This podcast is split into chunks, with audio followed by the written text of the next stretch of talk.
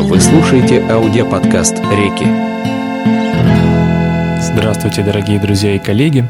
Меня зовут Виктор Дмитриевич Калинин, я сердечно-сосудистый хирург, создатель подкаста «Реки». Подкаста, в котором я читаю вам клинические рекомендации по сосудистой хирургии.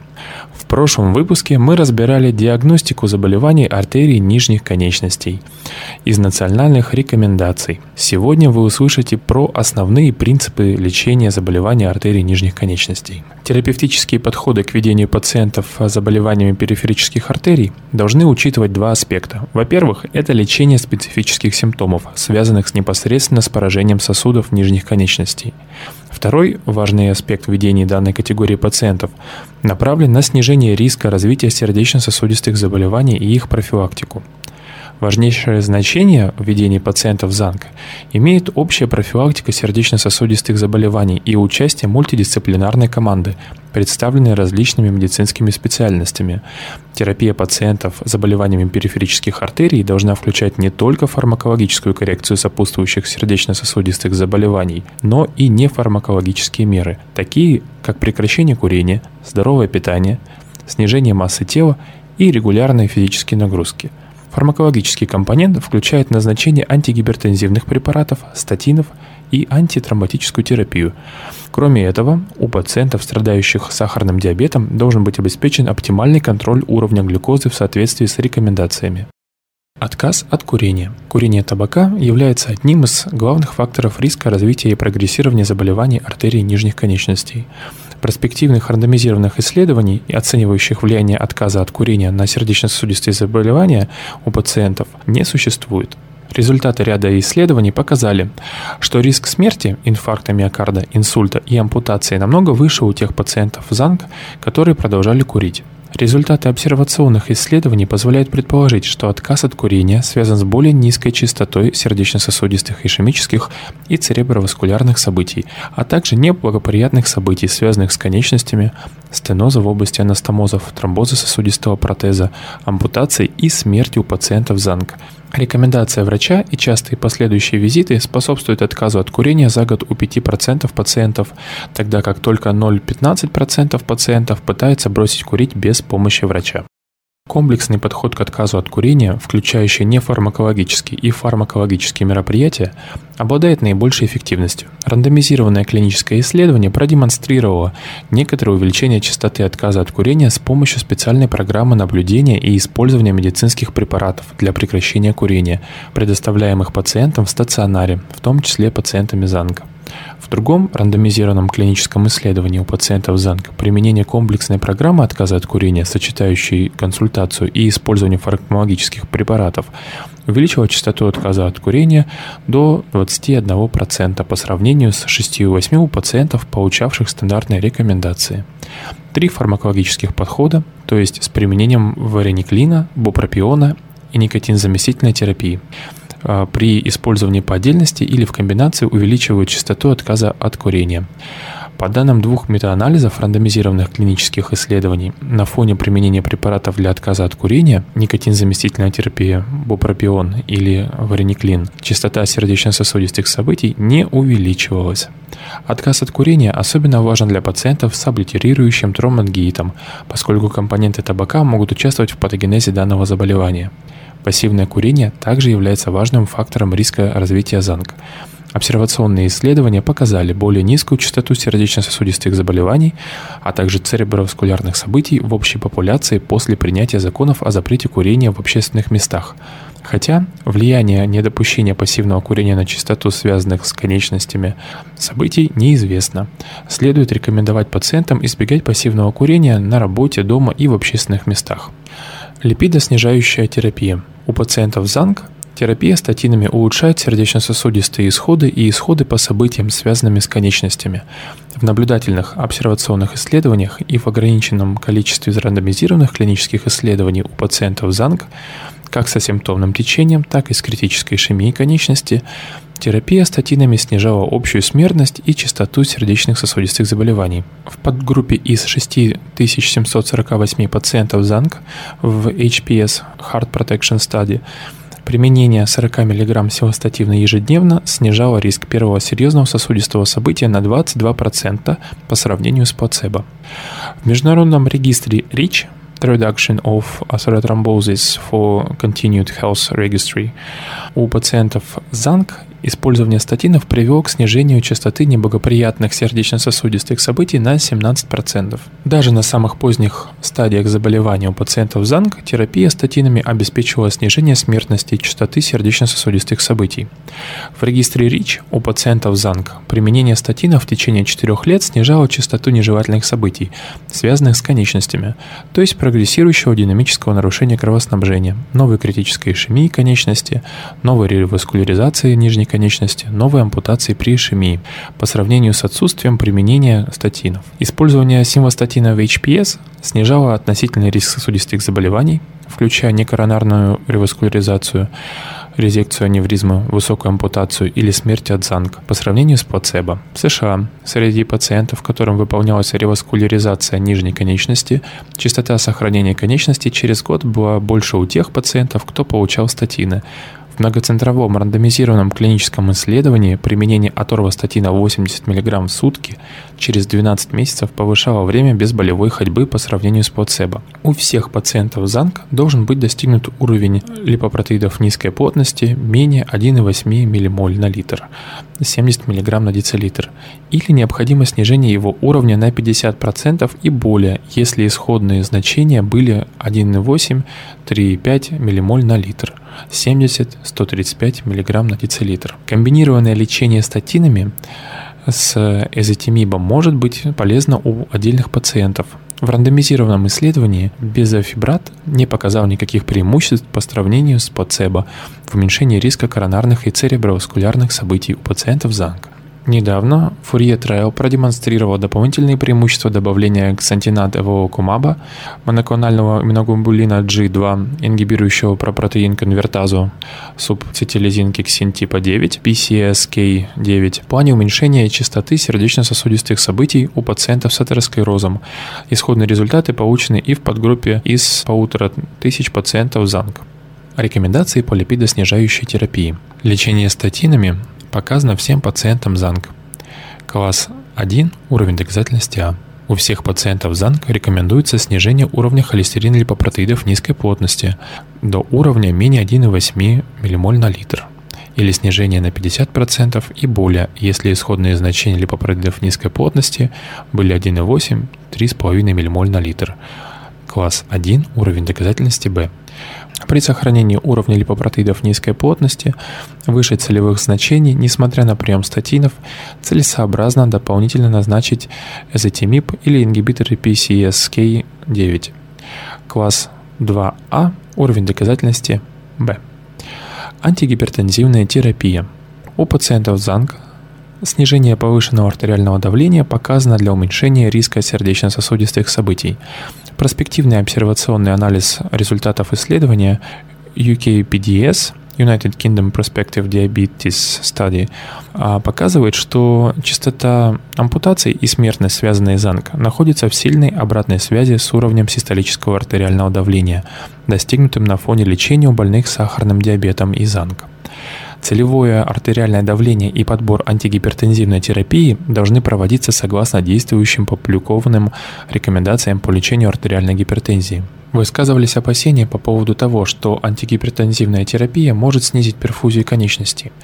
Однако множество исследований показало, что снижение повышенного артериального давления, в том числе использование высокоселективных бета-блокаторов, не усугубляет симптомы динамического нарушения кровообращения или нарушения функционального статуса у пациентов ЗАНК. Согласно действующим российским и европейским рекомендациям по диагностике и лечению артериальной гипертензии у пациентов с артериальной гипертензией и ЗАНК, рекомендуется рекомендуется целевой уровень артериального давления менее 140 на 90 мм ртутного столба, за исключением пациентов с сопутствующим сахарным диабетом, у которых следует снижать диастолическое артериальное давление менее 85 мм ртутного столба. У пациентов ЗАНК это положение базируется в основном на данных исследований INVEST, The International Verapamil CR Trandolapril Study. Следует помнить, что Нижней границей безопасного снижения артериального давления является уровень систолического артериального давления 110-120 мм ртутного столба. Ниже этого уровня снижать систолическое артериальное давление не рекомендуется, поскольку в исследовании Инвест, в том числе в подгруппе больных ЗАНК, была обнаружена G-образная кривая, между частотой неблагоприятных сердечно-сосудистых событий и уровнем достигнутого систолического артериального давления. У пациента 80 лет и старше следует стремиться к достижению рекомендуемых уровней артериального давления только при условии хорошей переносимости и отсутствия ортостатической гипотонии. У больных ЗАНК выбор антигипертензивного препарата менее важен, чем достигнутый контроль артериального давления. У больных а, с а, артериальной гипертензией и ЗАНК для антигипертензивной терапии могут быть использованы диуретики, бета-блокаторы, антагонисты кальция, ингибиторы АПФ, блокаторы рецепторов ангидензину, 2 как в монотерапии, так и в различных комбинациях. В немногочисленных рандомизированных клинических исследованиях ингибиторы АПФ и блокаторы рецепторов к ангиотензину, далее БРА, продемонстрировали способность снижать риск сердечно-сосудистых осложнений у пациентов ЗАНК. Эффективность ингибитора АПФ ремиприва по сравнению с плацебо в отношении сердечно-сосудистых событий у пациентов с высоким риском без сердечно-сосудистой недостаточности изучалась в рамках исследования HOPE – The Heart Outcomes Prevention Trial – на момент э, включения в исследование пациенты имели нормальное артериальное давление. В подгруппе из 4051 пациента ЗАНК рамиприл снижал риск инфаркта миокарда, инсульта или сердечно-сосудистой смерти на 25%, что было сходно с эффективностью рамиприла во всей популяции пациентов исследования HOPE. Эффективность ремиприла не различалась у пациентов с асимптомным и симптомным ЗАНГ. Однако следует учитывать тот факт, что в группе, получавшей ингибитор АПФ, рамиприл, уровень артериального давления был ниже, чем в группе сравнения. В исследовании On Target, The Ongoing Telmisartan Alone and in Combination with Ramipril Global Endpoint Trial сравнивалась терапия БРА телмисартаном, ингибитором АПФ рамиприлом и комбинированная терапия тиумисартан с рамипривом у пациентов с сердечно-сосудистыми заболеваниями, в том числе ЗАНК и или сахарный диабет. При всех трех вариантах антигипертензивной терапии частота сердечно-сосудистых событий была сходной с более высокой частотой нежелательных явлений, включая гипотензию, обмороки и почечную недостаточность в группе комбинированной терапии. Эффективность телмисартана была сходной в подгруппе из 3468 пациентов ЗАНК, что говорит в пользу применения БРА у данной категории больных. Снижение артериального давления замедляет прогрессирование атеросклероза сонных артерий. Однако антагонисты кальция здесь более эффективны, чем диуретики и бета-блокаторы, а ингибиторы АПФ более эффективны, чем диуретики. Можно предположить, что в замедлении процесса прогрессирования атеросклероза артерий нижних конечностей антагонисты кальция также будут более эффективны, Поэтому при лечении больных ЗАНК и артериальной гипертензии антагонисты кальция можно рассматривать в качестве предпочтительных в комбинации к ингибиторам АПФ или БРА при отсутствии другой сопутствующей патологии, которая может оказать влияние на выбор антигипертензивного препарата. Высокоселективные бета-блокаторы не противопоказаны пациентам ЗАНГ, поскольку они не уменьшают у этих пациентов дистанцию безболевой ходьбы. Два мета-анализа исследований больных со слабо и умеренно выраженной ишемией нижних конечностей не подтвердили, что лечение бета-блокаторами сопровождается обострением симптомов ЗАНГ. Тем не менее, у пациентов с критической ишемией конечности бета-блокаторы необходимо назначать с особой осторожностью и только в том случае, когда любые схемы а-, антигипертензивной терапии не могут быть использованы. Рекомендации по антигипертензивной терапии. Антигипертензивную терапию следует проводить пациентам с артериальной гипертензией и ЗАНГ для снижения риска инфаркта миокарда, инсульта, сердечной недостаточности и сердечно-сосудистой смерти. Класс 1, уровень доказательности А. У пациентов с артериальной гипертензией и ЗАНГ рекомендуется снижать артериальное давление ниже 140 на 90 мм ртутного столба. Класс 1, уровень доказательности А. Использование ингибиторов ангиотензин превращающего фермента, ингибиторов АПФ или блокаторов рецепторов к ангиотензину 2 может быть эффективно для снижения риска сердечно-сосудистых ишемических событий у пациентов ЗАНК. Класс 2А, уровень доказательности Б. Антитромботическая терапия. Основные положения. Антиагрегантная терапия показана в случае симптомного поражения артерий нижних конечностей или ранее проведенной реваскуляризации. Ацетилсалициловая кислота остается базовым препаратом для обеспечения антиагрегантной терапии. У пациентов ЗАНК некоторым преимуществом по сравнению с ацетилсалициловой кислотой обладает клопидогрель. Длительная антикоагулянтная терапия назначается только в том случае, если имеются другие дополнительные показания, и порой может сочетаться с однокомпонентной антиагрегантной терапией в случае недавно перенесенной реваскуляризации. Антиагрегантные препараты применяются у пациентов ЗАНК для профилактики развития сердечно-сосудистых осложнений. Существует ряд терапевтических стратегий использования антиагрегантной терапии, но конкретные показания к их проведению остаются неясными. Однокомпонентная антиагрегантная терапия – Два исследования, одно в общей популяции с показателями ЛПИ менее 0,95 и еще одно у пациентов с сахарным диабетом с ЛПИ больше одного, не обнаружили преимущества аспирина при субклинической форме ЗАНК. У симптомных пациентов с заболеваниями артерий нижних конечностей прием аспирина обладает сильной доказательной базой в качестве профилактики развития серьезных нежелательных осложнений, сочетание нефатальных инфаркта миокарда и инсульта с сердечно-сосудистой смертью по результатам совокупности клинических исследований. У 6200 пациентов с перемежающейся хромотой аспирин значительно снижал риск развития серьезных нежелательных сердечно-сосудистых осложнений по сравнению с группой контроля 6,4-7,9% соответственно. Стоит также отметить снижение частоты нелетального инсульта.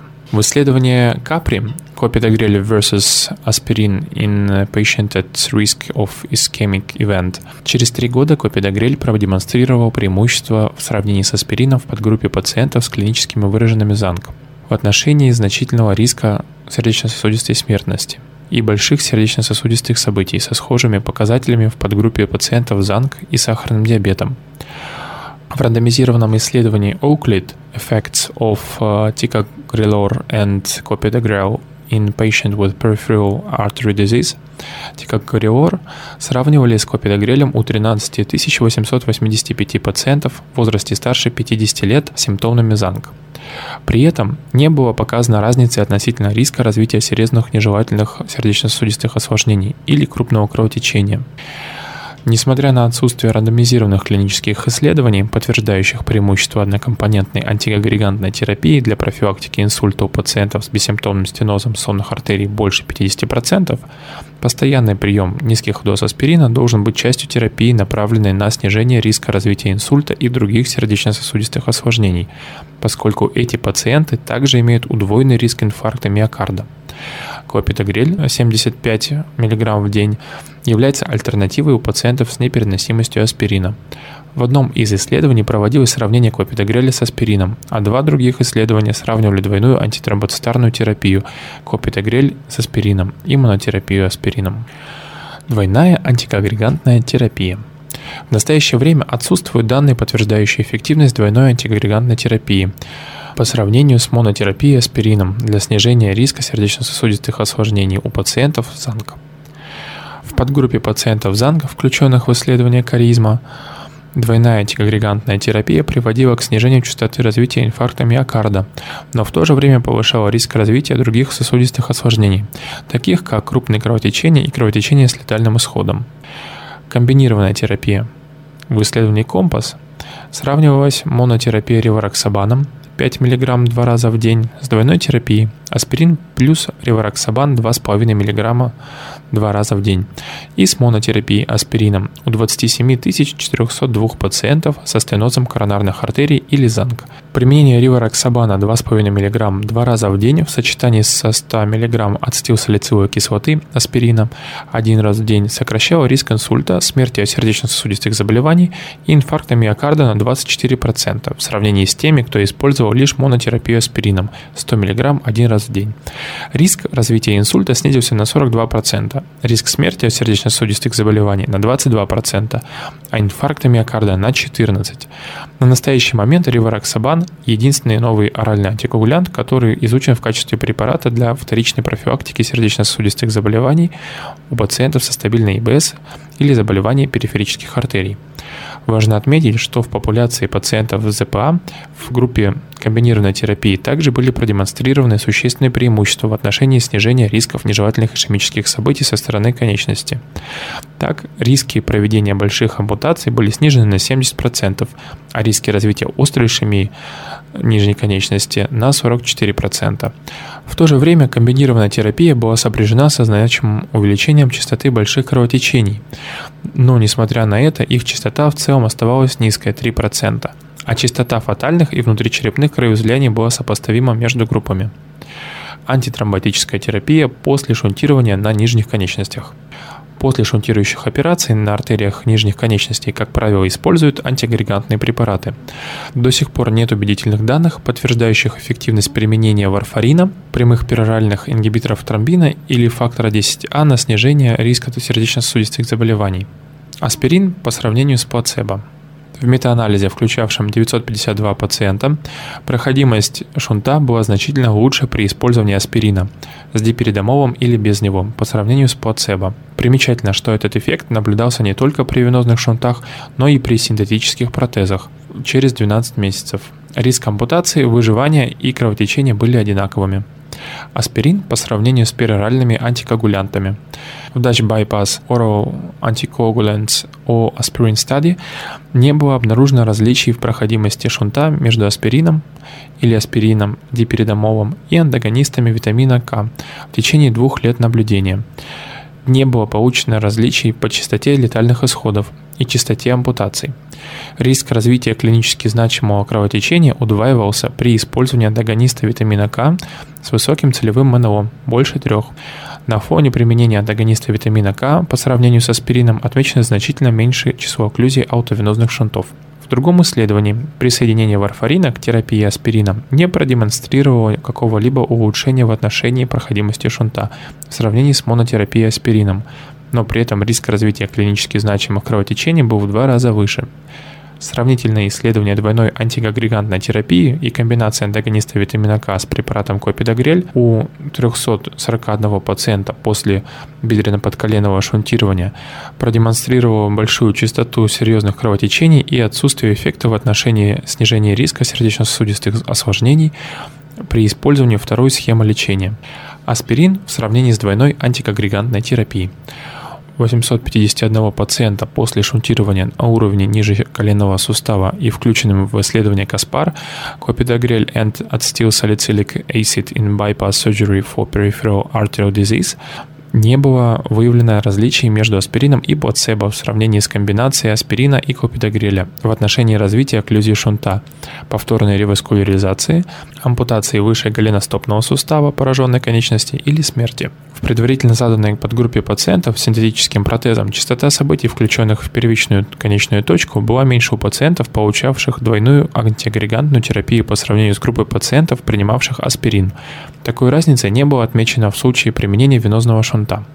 Количество кровотечений было больше в группе больных, получавших двойную антикоагрегантную терапию, однако существенных различий в риске кровотечения с летальным исходом не было выявлено антитромботические препараты после эндоваскулярных вмешательств при ЗАНК.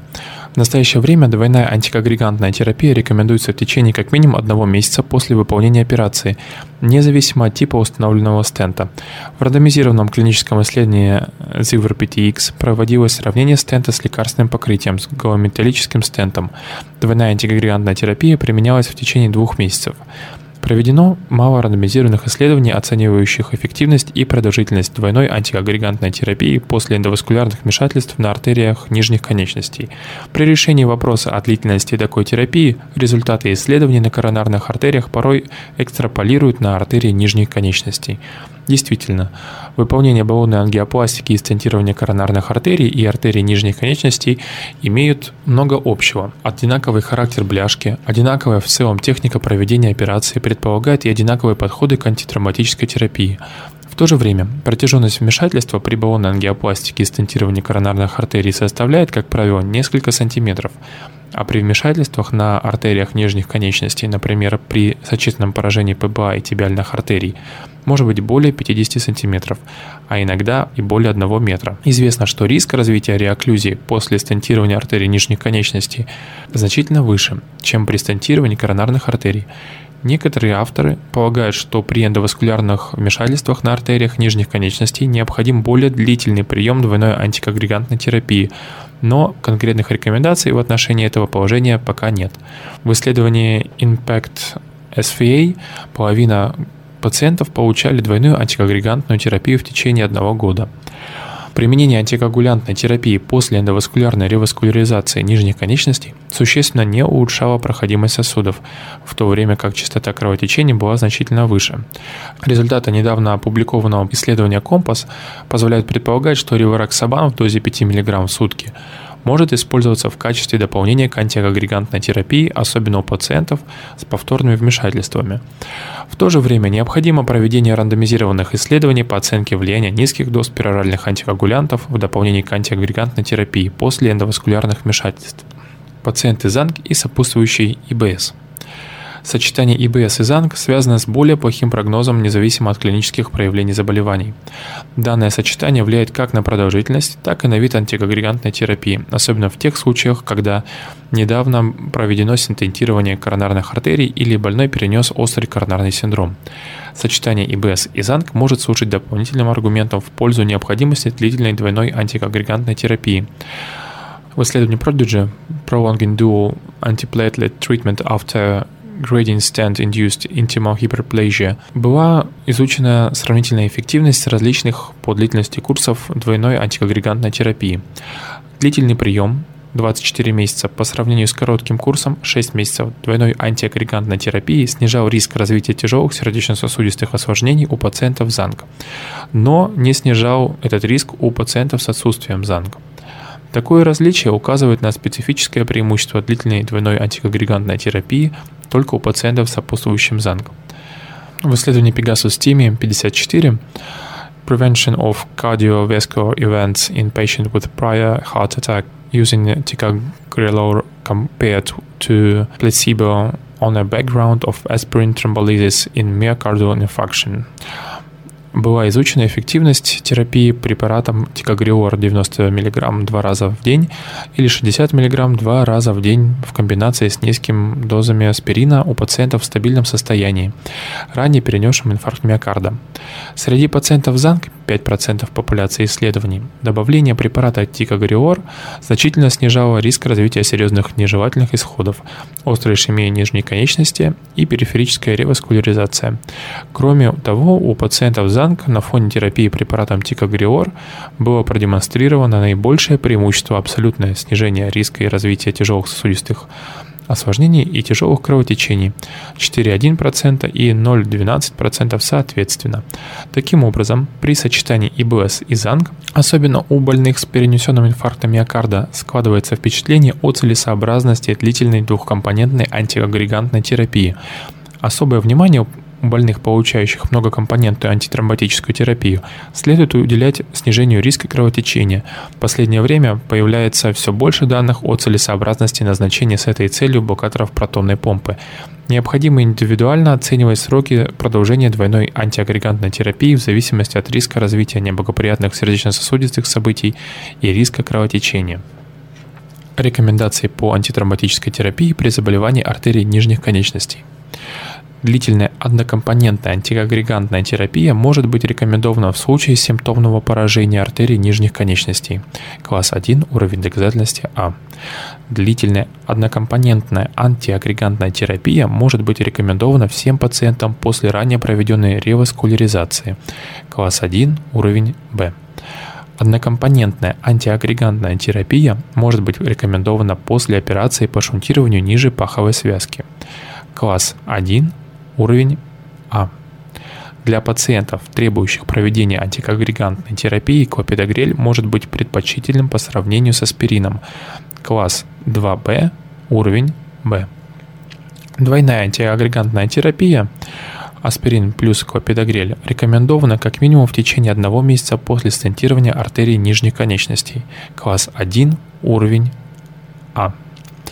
Рекомендована длительная, более одного месяца, двойная антиагрегантная терапия, аспирин плюс клопидогрель, после стентирования ПБА в сочетании с баллонной ангиопластикой тибиальных артерий, особенно у больных после повторных вмешательств. Класс 2А, уровень Б.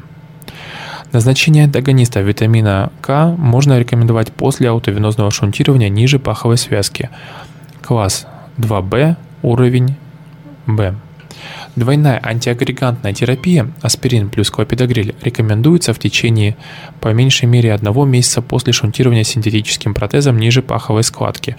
Класс 2А, уровень доказательности С.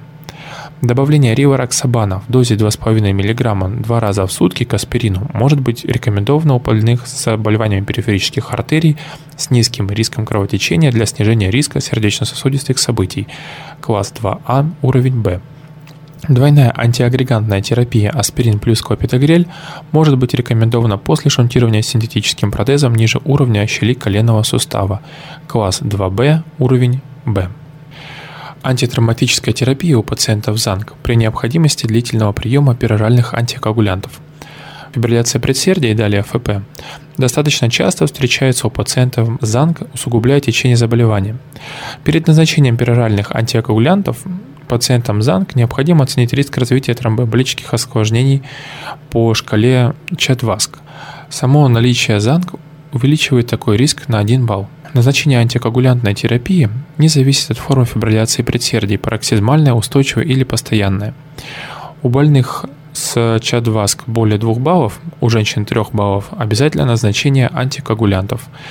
Непрямые оральные антикоагулянты предпочтительнее варфарина. Назначение антиагрегантов в дополнение к антикоагулянтной терапии необходимо у больных после эндоваскулярных вмешательств.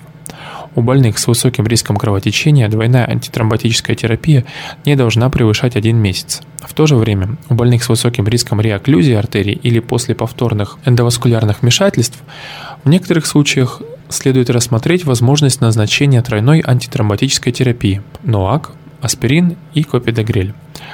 В связи с отсутствием крупных исследований к настоящему времени нет единой точки зрения о продолжительности, составе и дозах антитромботической терапии у больных с фибрилляцией предсердий после эндоваскулярных вмешательств на артериях нижних конечностей.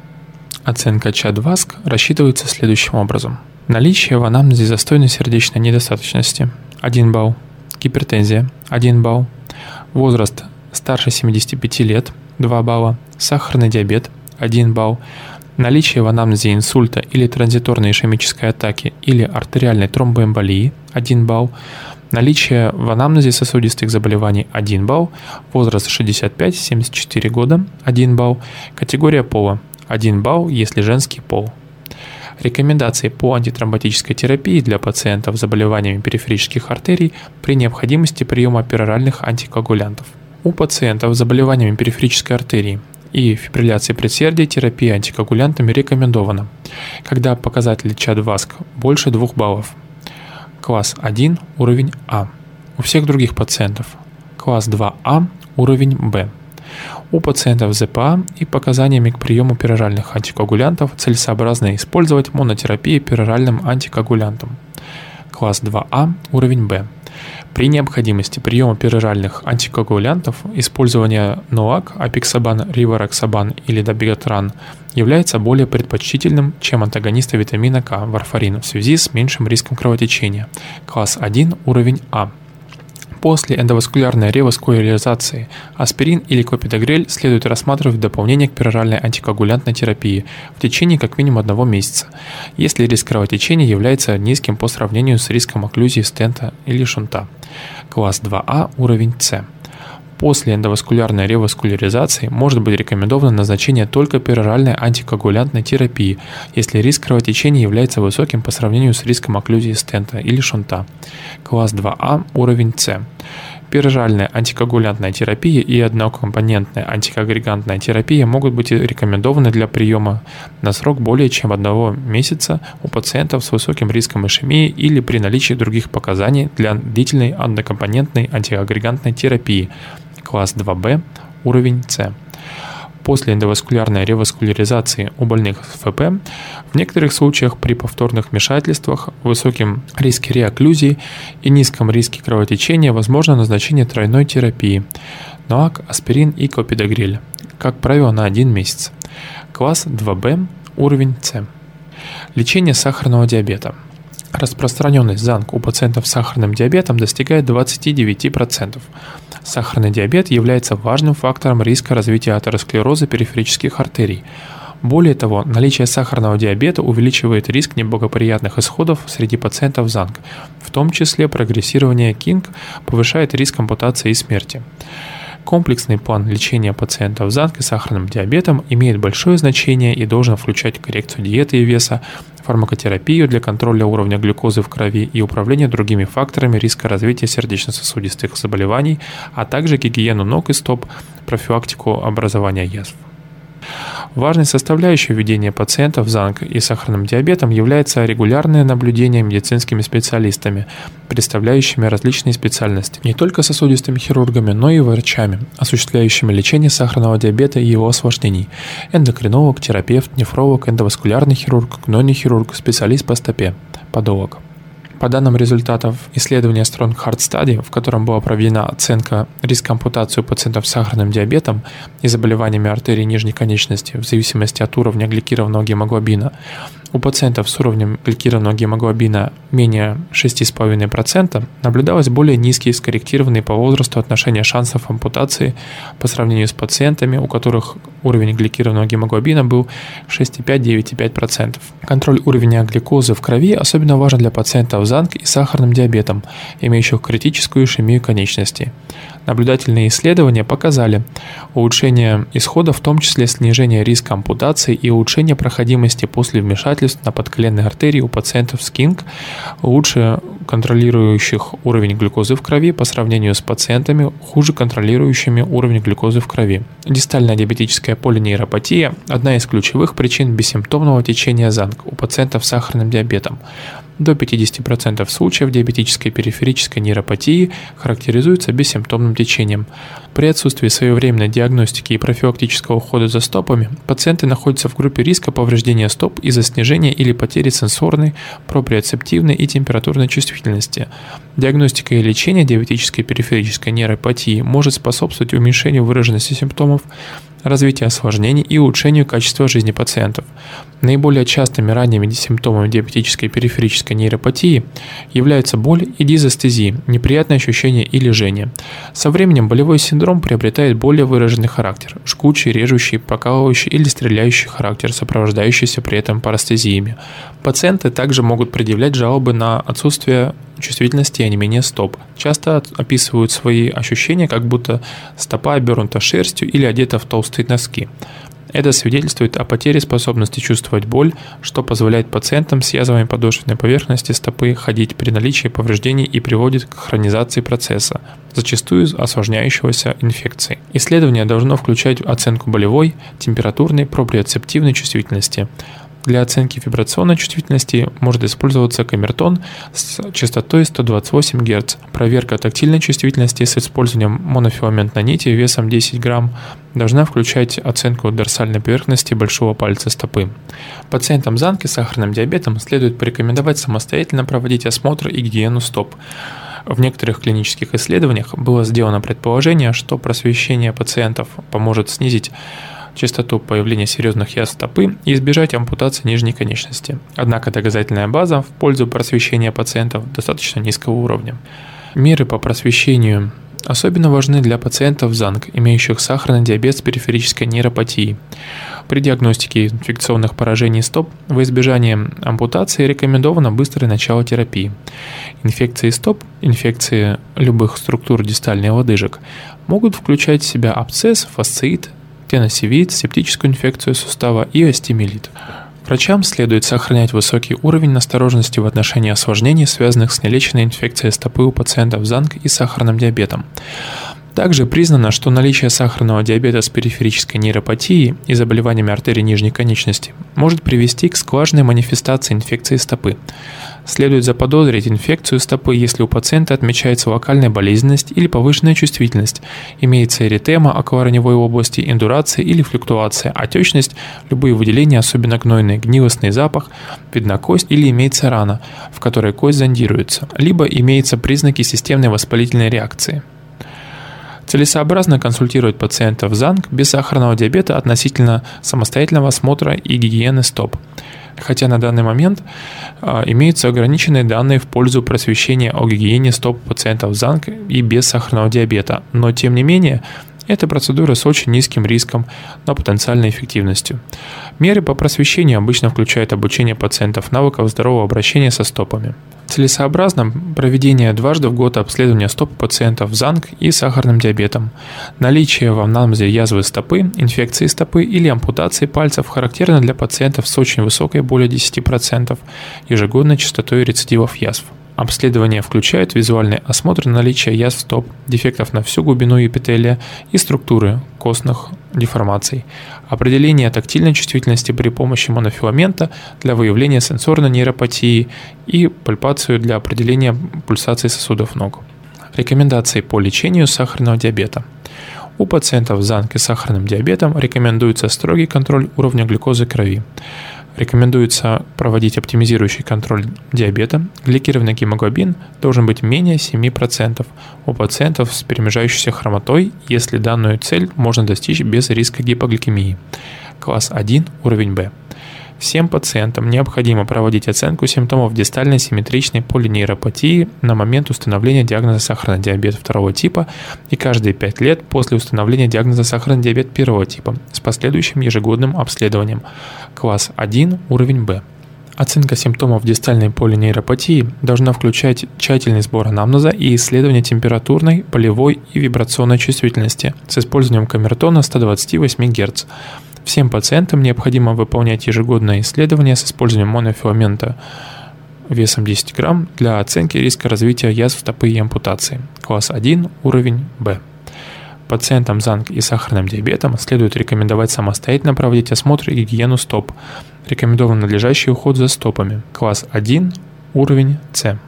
Целесообразно консультировать пациентов ЗАНК без сахарного диабета относительно самостоятельного осмотра и гигиены стоп. Класс 2А, уровень С. Вот и все, о чем я хотел вам сегодня рассказать. Спасибо вам, что разделяете мой интерес к сосудистой хирургии. Присылайте свои комментарии и впечатления о подкасте мне на почту, а также в инстаграм Калинин ВД. Я постараюсь выкладывать в своем инстаграме таблицы и схемы из рекомендаций. Если вам понравился подкаст, расскажите о нем своим коллегам и друзьям в соцсетях. В следующий раз мы рассмотрим фармакотерапию клинических проявлений ЗАНКа. Спасибо вам, будьте здоровы. Вы слушаете аудиоподкаст «Реки».